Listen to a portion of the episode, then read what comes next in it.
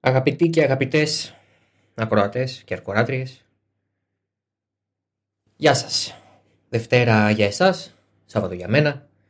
Ε, σαραντήσαμε, τα κάναμε 40.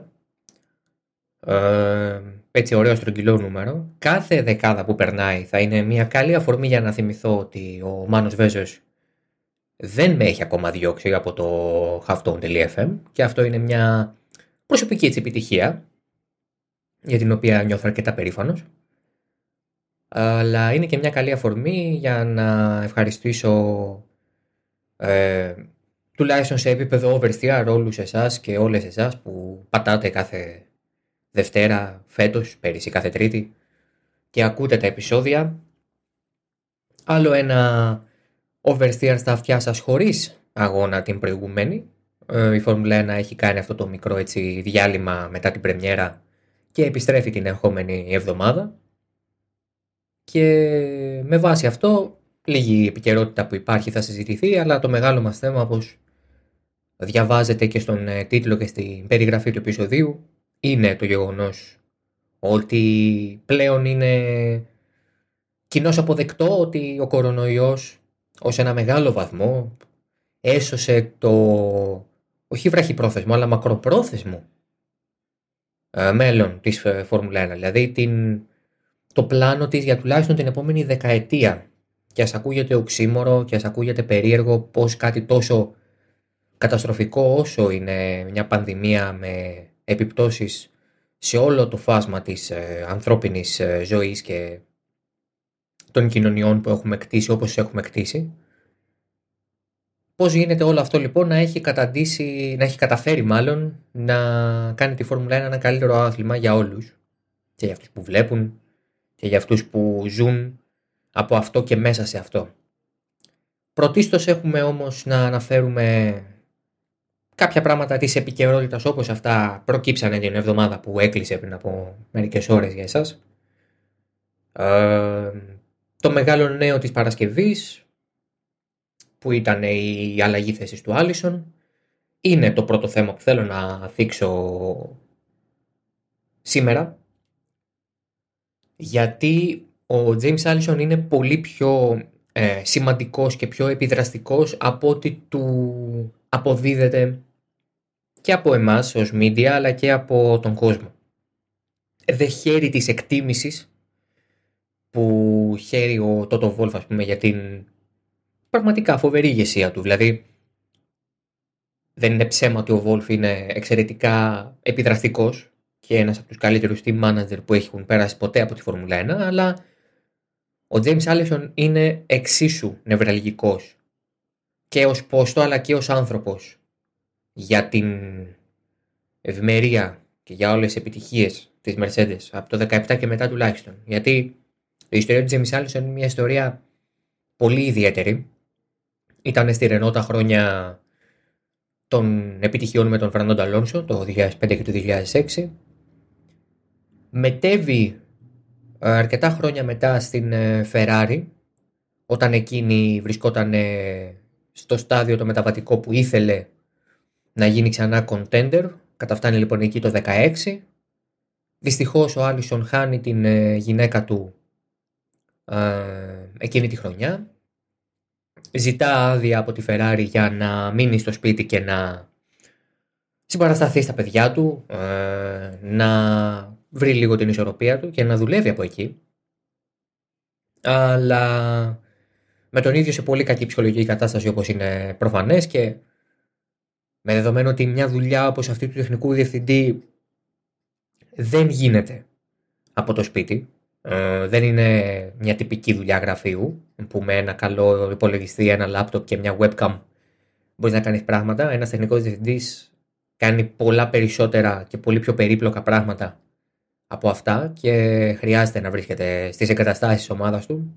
Άλλωστε, νομίζω ε, πλέον όλοι παραδέχονται ακόμα και ο Τζον Μπάρναρντ ότι ο λόγος που απέτυχε η θητεία του στη Ferrari το 90-91-92 ήταν ότι δεν ε, δέχθηκε ποτέ να πάει στο Μαρανέλο δούλευε από το γραφείο του α, στη, στην Αγγλία, στη Μεγάλη Βρετανία. Δεν, δεν μπορείς να δουλέψεις έτσι.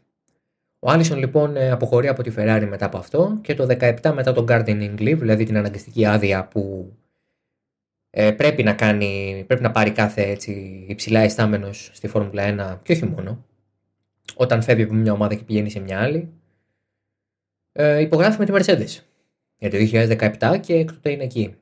Ω τεχνικός διευθυντής το 2017 μέχρι και τώρα και 1η Ιουλίου θα αναλάβει Chief Technical Officer. Αυτό τώρα μεταφράζεται με πάρα πολλούς τρόπους, αλλά δεν είναι τόσο σημαντική η μετάφρασή του, η απόδοσή του δηλαδή στα ελληνικά, όσο η εξήγηση αυτού του ρόλου, γιατί ως ένα βαθμό είναι ενδεχομένως η πιο σημαντική θέση που έχει λάβει ποτέ ο Άλισον και η πρώτη φορά που η Mercedes προσπαθεί με κάποιον τρόπο να αντικαταστήσει τον Πάντι Όταν ο Πάντι έφυγε από την ε, Mercedes πριν από τρία χρόνια, έφυγε αφήνοντας ένα κενό σε αυτή τη θέση ας πούμε του υπαρχηγού αν θέλετε. Δηλαδή ήταν ο Βόλφ ως ο ηγέτης της ομάδας, ο Πάντι από το τεχνικό πόστο είχε μια παρόμοια θέση με αυτή που θα αναλάβει σε μερικούς μήνες ο Άλισον και ο Άλισον ήταν ο τεχνικός διευθυντής.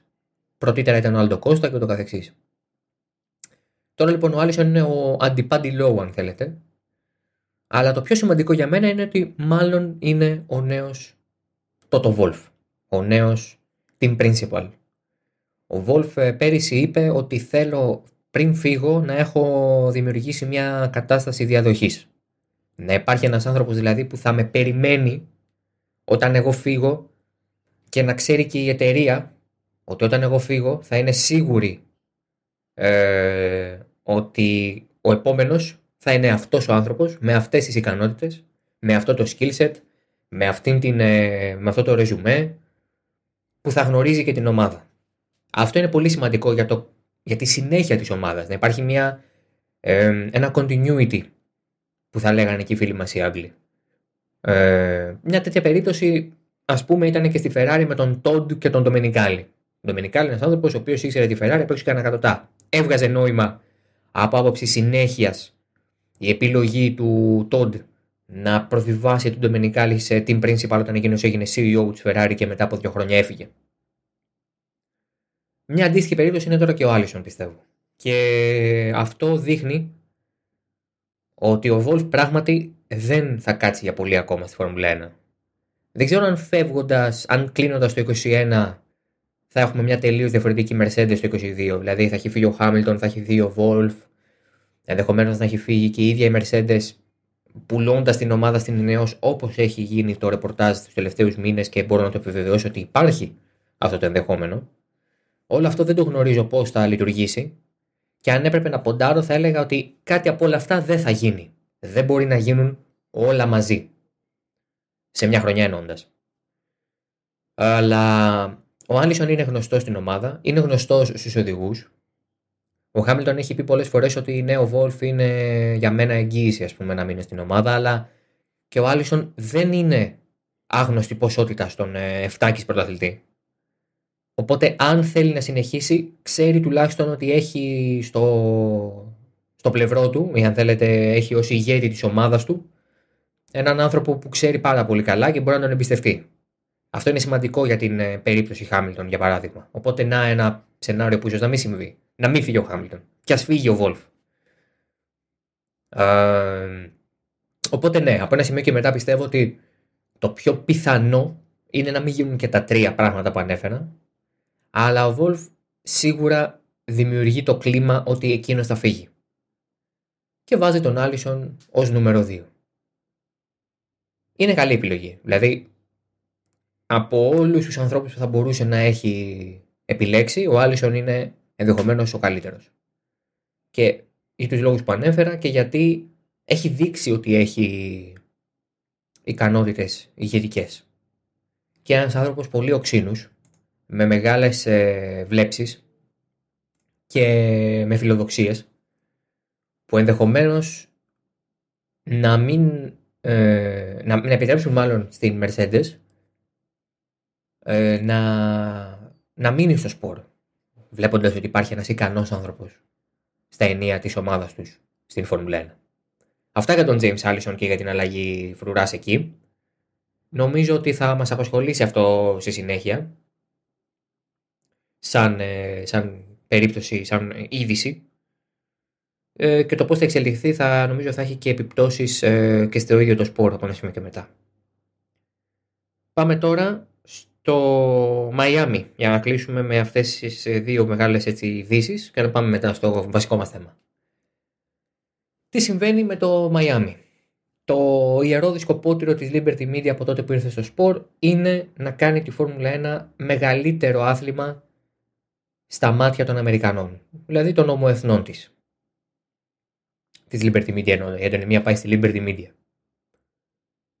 Δεν το έχει πετύχει παρά το αυξημένο κοινό, το τηλεοπτικό κοινό ε, στο, στην άλλη πλευρά του Ατλαντικού, αλλά η πραγματική της θέληση είναι να, να επεκταθεί και σε φυσικό χώρο, όχι μόνο σε οθόνες. Και θέλει να το κάνει με ένα δεύτερο Grand Prix. Το σκέφτηκε για Νέα Υόρκη, το σκέφτηκε για Λος Άντζελες. Καμία από τις δύο περιπτώσεις δεν τις φάνηκαν αρκετά ελκυστικές. Αυτό που τις φάνηκε ελκυστική ήταν το Μαϊάμι. Το Μαϊάμι ε, είναι μια πολύ κοσμοπολίτικη πόλη, ε, όχι όσο είναι Νέα Υόρκη, το Λος Άντζελες, αλλά έχει πολυπολιτισμικό στοιχείο. Είναι όμορφη από άποψη έτσι, τοπίων και σύνερη και όλο αυτό το σκηνικό που πάντα παίζει ρόλο για ένα σιρκουί πόλης. Μην το ξεχνάμε αυτό. Δεν είναι το Α και το Ω, αλλά είναι ψηλά σε, μια, σε ένα bucket list, ας πούμε, είναι να έχεις και έτσι ένα ωραίο τοπίο να κάνεις τα μακρινά πλάνα σου, να σηκώνεις το ελικόπτερο, το τηλεοπτικό για να τραβάς ένα ωραίο έτσι πανοραμικό με τη θάλασσα, ας πούμε, τα λοιπά. Δεν τυχαίο ότι περισσότερες, τα περισσότερα street circuit είναι παραλιακά.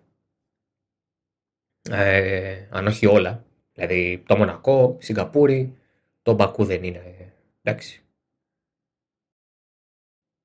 Οπότε το Μαϊάμι ήταν το, το μεγάλο στοίχημα της Liberty Media και του Chase Carey. Αυτός δεν τα κατάφερε. Αν θα τα καταφέρει ο Στέφανο Ντομενικάλι, βέβαια θα έχει κάνει τη μεγάλη δουλειά ο Κάρι, αλλά έχει κάνει τόσο πολλά ο Κάρι που εντάξει, αν δεν του αποδοθεί το Μαϊάμι δεν είναι πρόβλημα. Και αυτό το λέμε γιατί η τελευταία εξέλιξη είναι πως ο δήμαρχος του Miami Gardens κατάφερε να πείσει τους κατοίκους της περιοχής στο γύρω από το Hard Rock Stadium των Dolphins της ομάδας του NFL ότι αξίζει να γίνει εκεί πέρα Grand Prix γιατί υπήρχαν και πάρα πολλές αντιδράσεις. Όχι μόνο από το, διοικητικό, το, συγγνώμη, το Δημοτικό Συμβούλιο της πόλης ή το, το Περιφερειακό έτσι, Συμβούλιο αλλά και από κατοίκους οι οποίοι θεωρούσαν ότι για τρει-τέσσερι μέρε, ας πούμε, θα έχουμε ηχορύπανση, θα έχουμε ατμοσφαιρική ρήπανση, θα έχουμε. Δεν θα μπορούμε να πηγαίνουμε να ψωνίζουμε. Δηλαδή, εντάξει, καταλαβαίνω τα. Καταλαβαίνω το σκεπτικό, αλλά εντάξει, τα ωφέλη είναι μεγαλύτερα από τα μειονεκτήματα. Αλλά έπρεπε κάπως να πιστούν. Όλο αυτό ήταν και ένας τρόπος να εκμεύσουν κάτι. Και το καταφέρανε. Προς τιμήν τους το πετύχανε. Έτσι λοιπόν το... οι κάτοικοι της περιοχής αποφεληθούν από ένα οικονομικό πακέτο ύψους 5 εκατομμυρίων ευρώ ε, δολαρίων με συγχωρείτε τι ευρώ όπου τα περισσότερα εξ αυτών θα διατεθούν για προγράμματα πρακτικής άσκησης τεχνολογικά προγράμματα, προγράμματα εκμάθησης σε STEM Science, Technology, Education, Math. Ε, είναι λοιπόν ένα τέτοιο πακέτο το οποίο ας πούμε οι κάτοικοι θα έχουν ως αντάλλαγμα ότι να, okay, μπορεί να ταλαιπωρηθεί λιγουλάκι αλλά θα, έχουμε, θα υποφεληθεί όλη η περιοχή. Οπότε την Τετάρτη που μας έρχεται σε δύο μέρες για εσάς θα τεθεί σε ψηφοφορία αυτό το οικονομικό πακέτο. Περιμένουμε ότι θα υπερψηφιστεί και θα ανοίξει ο δρόμος για το Grand Prix του Μαϊάμι. Με αυτή τη λογική και αφού είναι νωρίς στο 2021, είναι πολύ πιθανό να έχουμε το πρώτο Grand Prix Μαϊάμι το 2022. και το δεύτερο Grand Prix σε μια χρονιά για τις Ηνωμένες Πολιτείες της Αμερικής. Οπότε λοιπόν από ένα σημείο και έπειτα το Miami ήταν ζήτημα χρημάτων όπως και τα περισσότερα πράγματα στη ζωή και τα βρήκανε. Ε, και αφού τα βρήκανε νομίζω ότι είναι το πιο σόφρον για τη Φόρμουλα 1 να πάει όσο πιο γρήγορα γίνεται. Έχει χάσει το Βιετνάμ, το Βιετνάμ δεν πιστεύω ότι θα γίνει ποτέ ή αν όχι ποτέ, εντάξει, γιατί ποτέ μιλες ποτέ, αλλά δεν νομίζω ότι θα γίνει μέσα στα επόμενα χρόνια Grand Prix Vietnam μετά από το φιάσκο. Ε, είναι πολύ πιθανό η Φόρμουλα 1 να πάει σε ένα κυλιόμενο πρόγραμμα, που σημαίνει ότι σε μια χρονιά θα είναι ένα max ας πούμε 24-25 αγώνων, αλλά δεν θα είναι κάθε χρόνο οι ίδιοι αγώνες. Κάποιοι αγώνες θα βγαίνουν για να μπαίνουν στη θέση τους άλλοι και θα είναι ένα lax για να ικανοποιηθούν διάφορες αγορές. Δεν πάω δηλαδή ότι η Κίνα θα είναι να αλλάξει με κάτι, αλλά ένα αλλάξει θα μπορούσε να είναι το Μεξικό. Ένα αλλάξει θα μπορούσε να είναι η Γερμανία. Τέτοιες περιπτώσεις. Όχι η Ρωσία, η Κίνα, το Αζερμπαϊτζάν κτλ. Μην τρελαθούμε. Είναι πολλά τα λεφτά για να γίνει κάτι τέτοιο. Σε αυτό το σενάριο, το Miami θα μπορούσε του χρόνου να πάρει τη θέση ενός Grand Prix που θα επιστρέψει το 23, Αυτά λοιπόν και για το Miami. Uh, Miami Vice ταινιάρα. Όχι ταινιάρα. Σειρά. Ήταν ταινία ή σειρά το Miami Vice.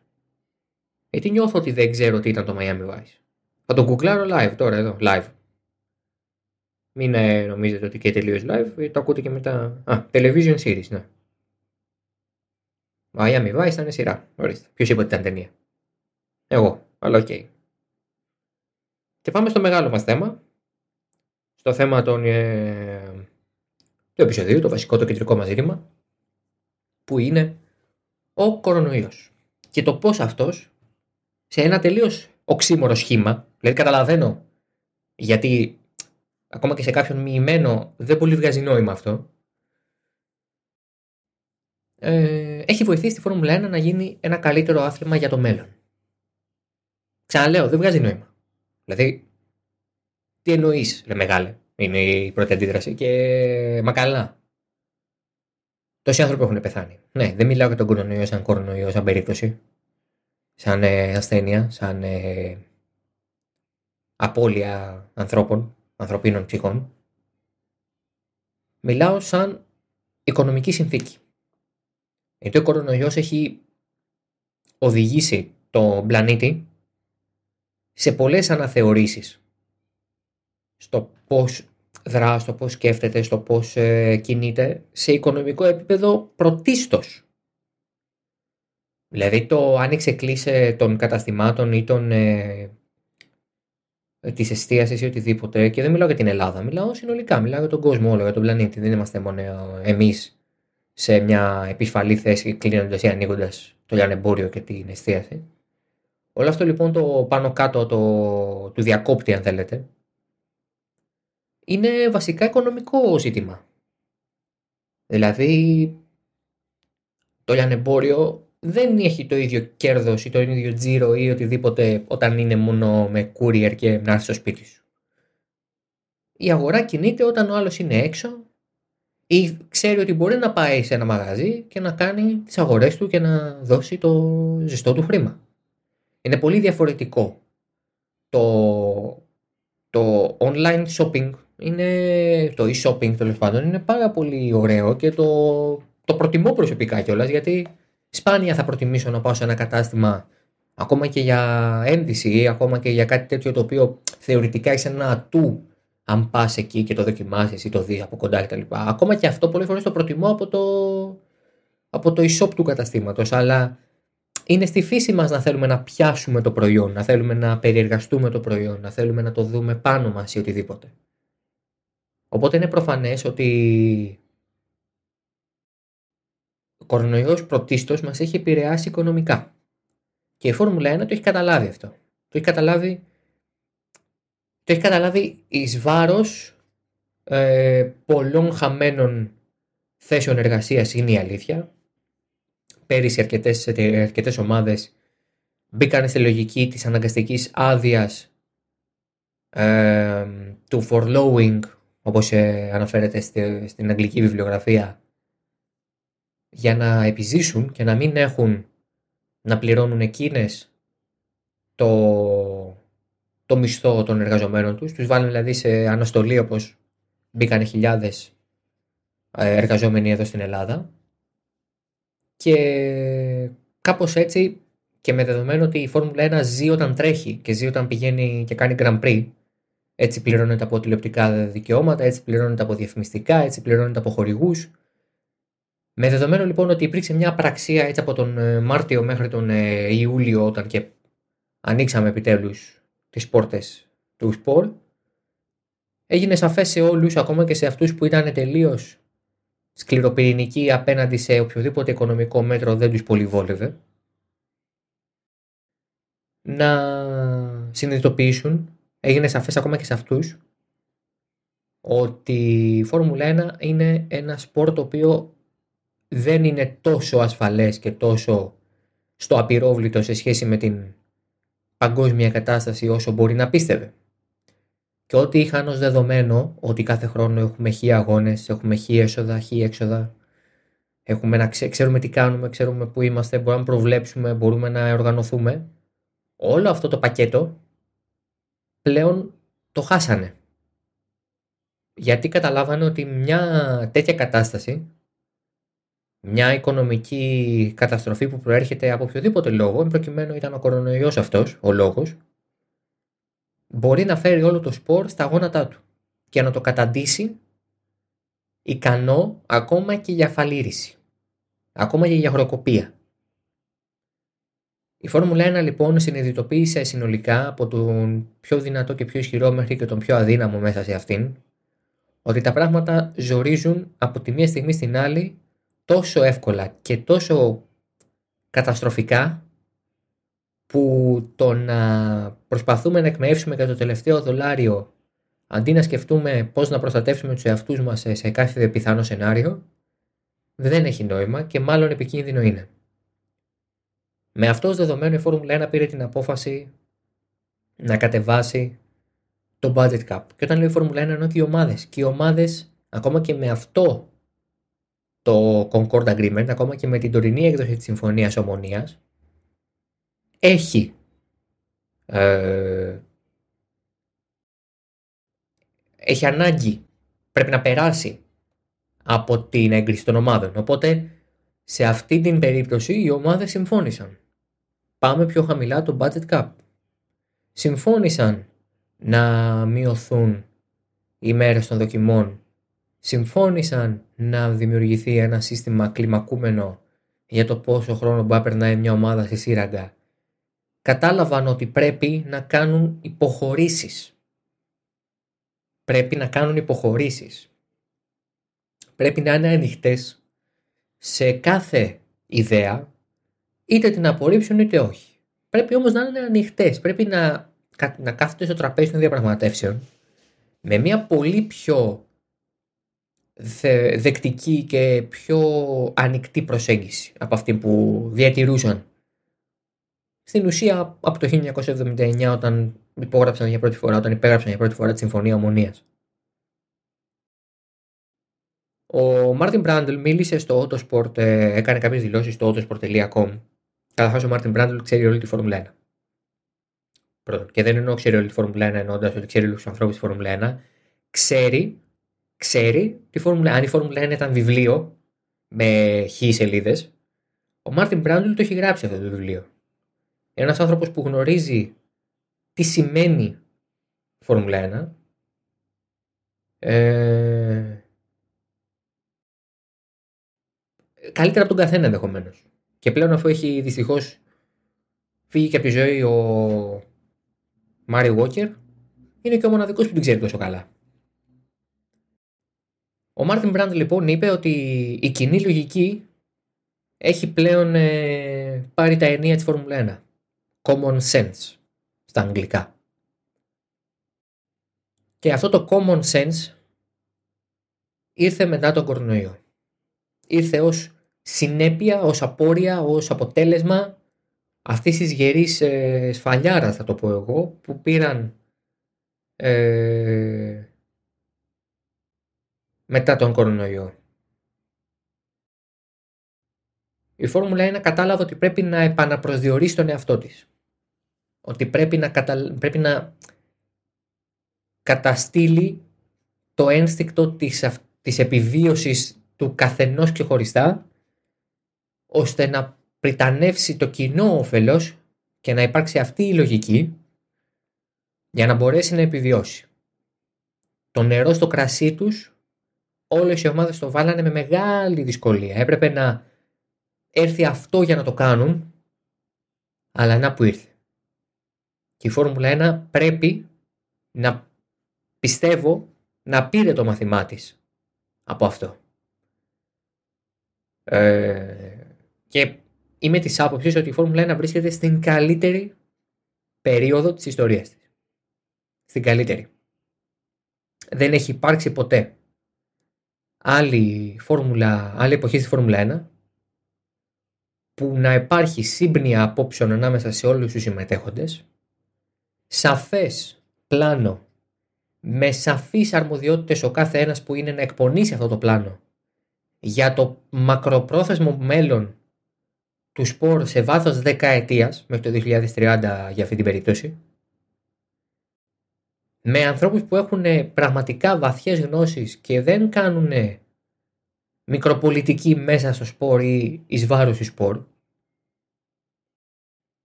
δηλαδή αν φέτος έχουμε και μια ενδιαφέρουσα και μάχη μέχρι τέλους για τον τίτλο, μιλάμε για την καλύτερη περίοδο της Φόρμουλα 1 με διαφορά από τη δεύτερη.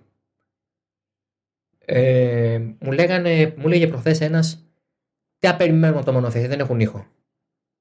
Μα δεν είναι το πρόβλημά μας αυτό. Τα μονοθέσια δεν ακούγονται. Αυτό είναι ρηχό. Δεν σ' αρέσει η Φόρμουλα 1, σ' αρέσει το κάτι που βλέπεις την Κυριακή. Α, εγώ βλέπω Φόρμουλα 1 από το 1996 και εγώ βλέπω να φτιάχνει μάλλον παστίσιο από το, 2000, το 1996. Δεν το έχω φτιάξει ποτέ. Δεν ξέρω να το φτιάχνω. Πρέπει να μάθω. Ε, Φόρμουλα 1 δεν είναι μόνο τα μάτια και τα αυτιά μας. Η Φόρμουλα 1 είναι μια κατάσταση που σε βεληνικές δεν το αγγίζει ούτε το Champions League ούτε το NBA. Το NBA δεν έχει τα brand που είναι οι αυτοκινητοβιομηχανίες. Το Champions League δεν έχει τα brand που είναι οι αυτοκινητοβιομηχανίες. Όταν στο τραπέζι κάθονται και συμφωνούν οι Mercedes, η Renault, η Honda και η Ferrari, σύντομα μπορεί και η Porsche, η Cosworth, η Ilmor, δεν υπάρχει κάτι τέτοιο σε βεληνικές στον πλανήτη, ούτε πρόκειται ούτε θα έχει υπάρξει στο παρελθόν. Να κάτσουν όλοι αυτοί οι κολοσσοί της βιομηχανίας και να πούνε ναι. Συμφωνούμε. Ένα, δύο, τρία. Με υποχωρήσεις, με διαπραγματεύσεις, με συμβιβασμούς, με κάποιο όφελος για μια πλευρά για να συμφωνήσει, κάτι. Δηλαδή αυτό πάντα είναι στο παιχνίδι δεν μπορείς να συνέχεια να παίρνεις, πρέπει και κάτι να δώσεις. Δεν έχει υπάρξει αυτό ποτέ στον αθλητισμό ή γενικά σε κάποια έκφαση της ζωής μας, της οικονομίας μας. Φόρμουλα 1 είναι φαινόμενο. Είναι πραγματικό φαινόμενο. Και από πέρυσι νομίζω ότι έχει καταφέρει να φτάσει και στο ιδανικό της σημείο. Να μπορούν οι μεγάλοι παίκτες να συμφωνούν, να συζητούν και να έρχονται σε μια κοινή συνενέση λύση. Μια κατάσταση που να συμφωνούν όλοι, λιγότερο ή περισσότερο, αλλά να πιστεύουν όλοι ότι το πλάνο αυτό θα δουλέψει. Δεν το είχαμε αυτό στη Φόρμουλα 1. Είναι μοναδικό. Και αυτό μετά, όχι την επόμενη μέρα, μπορεί ούτε σε ένα χρόνο, ούτε σε δύο. Σε βάθος χρόνου θα εμφανιστεί και στα αυτιά μας και στα μάτια μας. Δηλαδή η Φόρμουλα 1 είναι η περίεργη περίπτωση που θες να δεις πώς φτιάχνεται το λουκάνικο. Είναι η περίεργη περίπτωση που θες να δεις πώς φτιάχνεται το λουκάνικο. Αυτά για το Oversteer 40. Ήμουν ο Δημήτρης Μπίζας. Θα με ξανακούσετε την επόμενη Δευτέρα. φυσικά ακούτε και τις υπόλοιπες εκπομπές του Halfton.fm καθώς και το Oversteer σε Apple Podcast, Google Podcast, Spotify και φυσικά στο Halfton.fm. μέχρι την επόμενη εβδομάδα να είστε καλά, να προσέχετε, να είστε ασφαλείς και μακάρι να δούμε ένα ωραίο και ενδιαφέρον Grand Prix Imola. Γεια σας.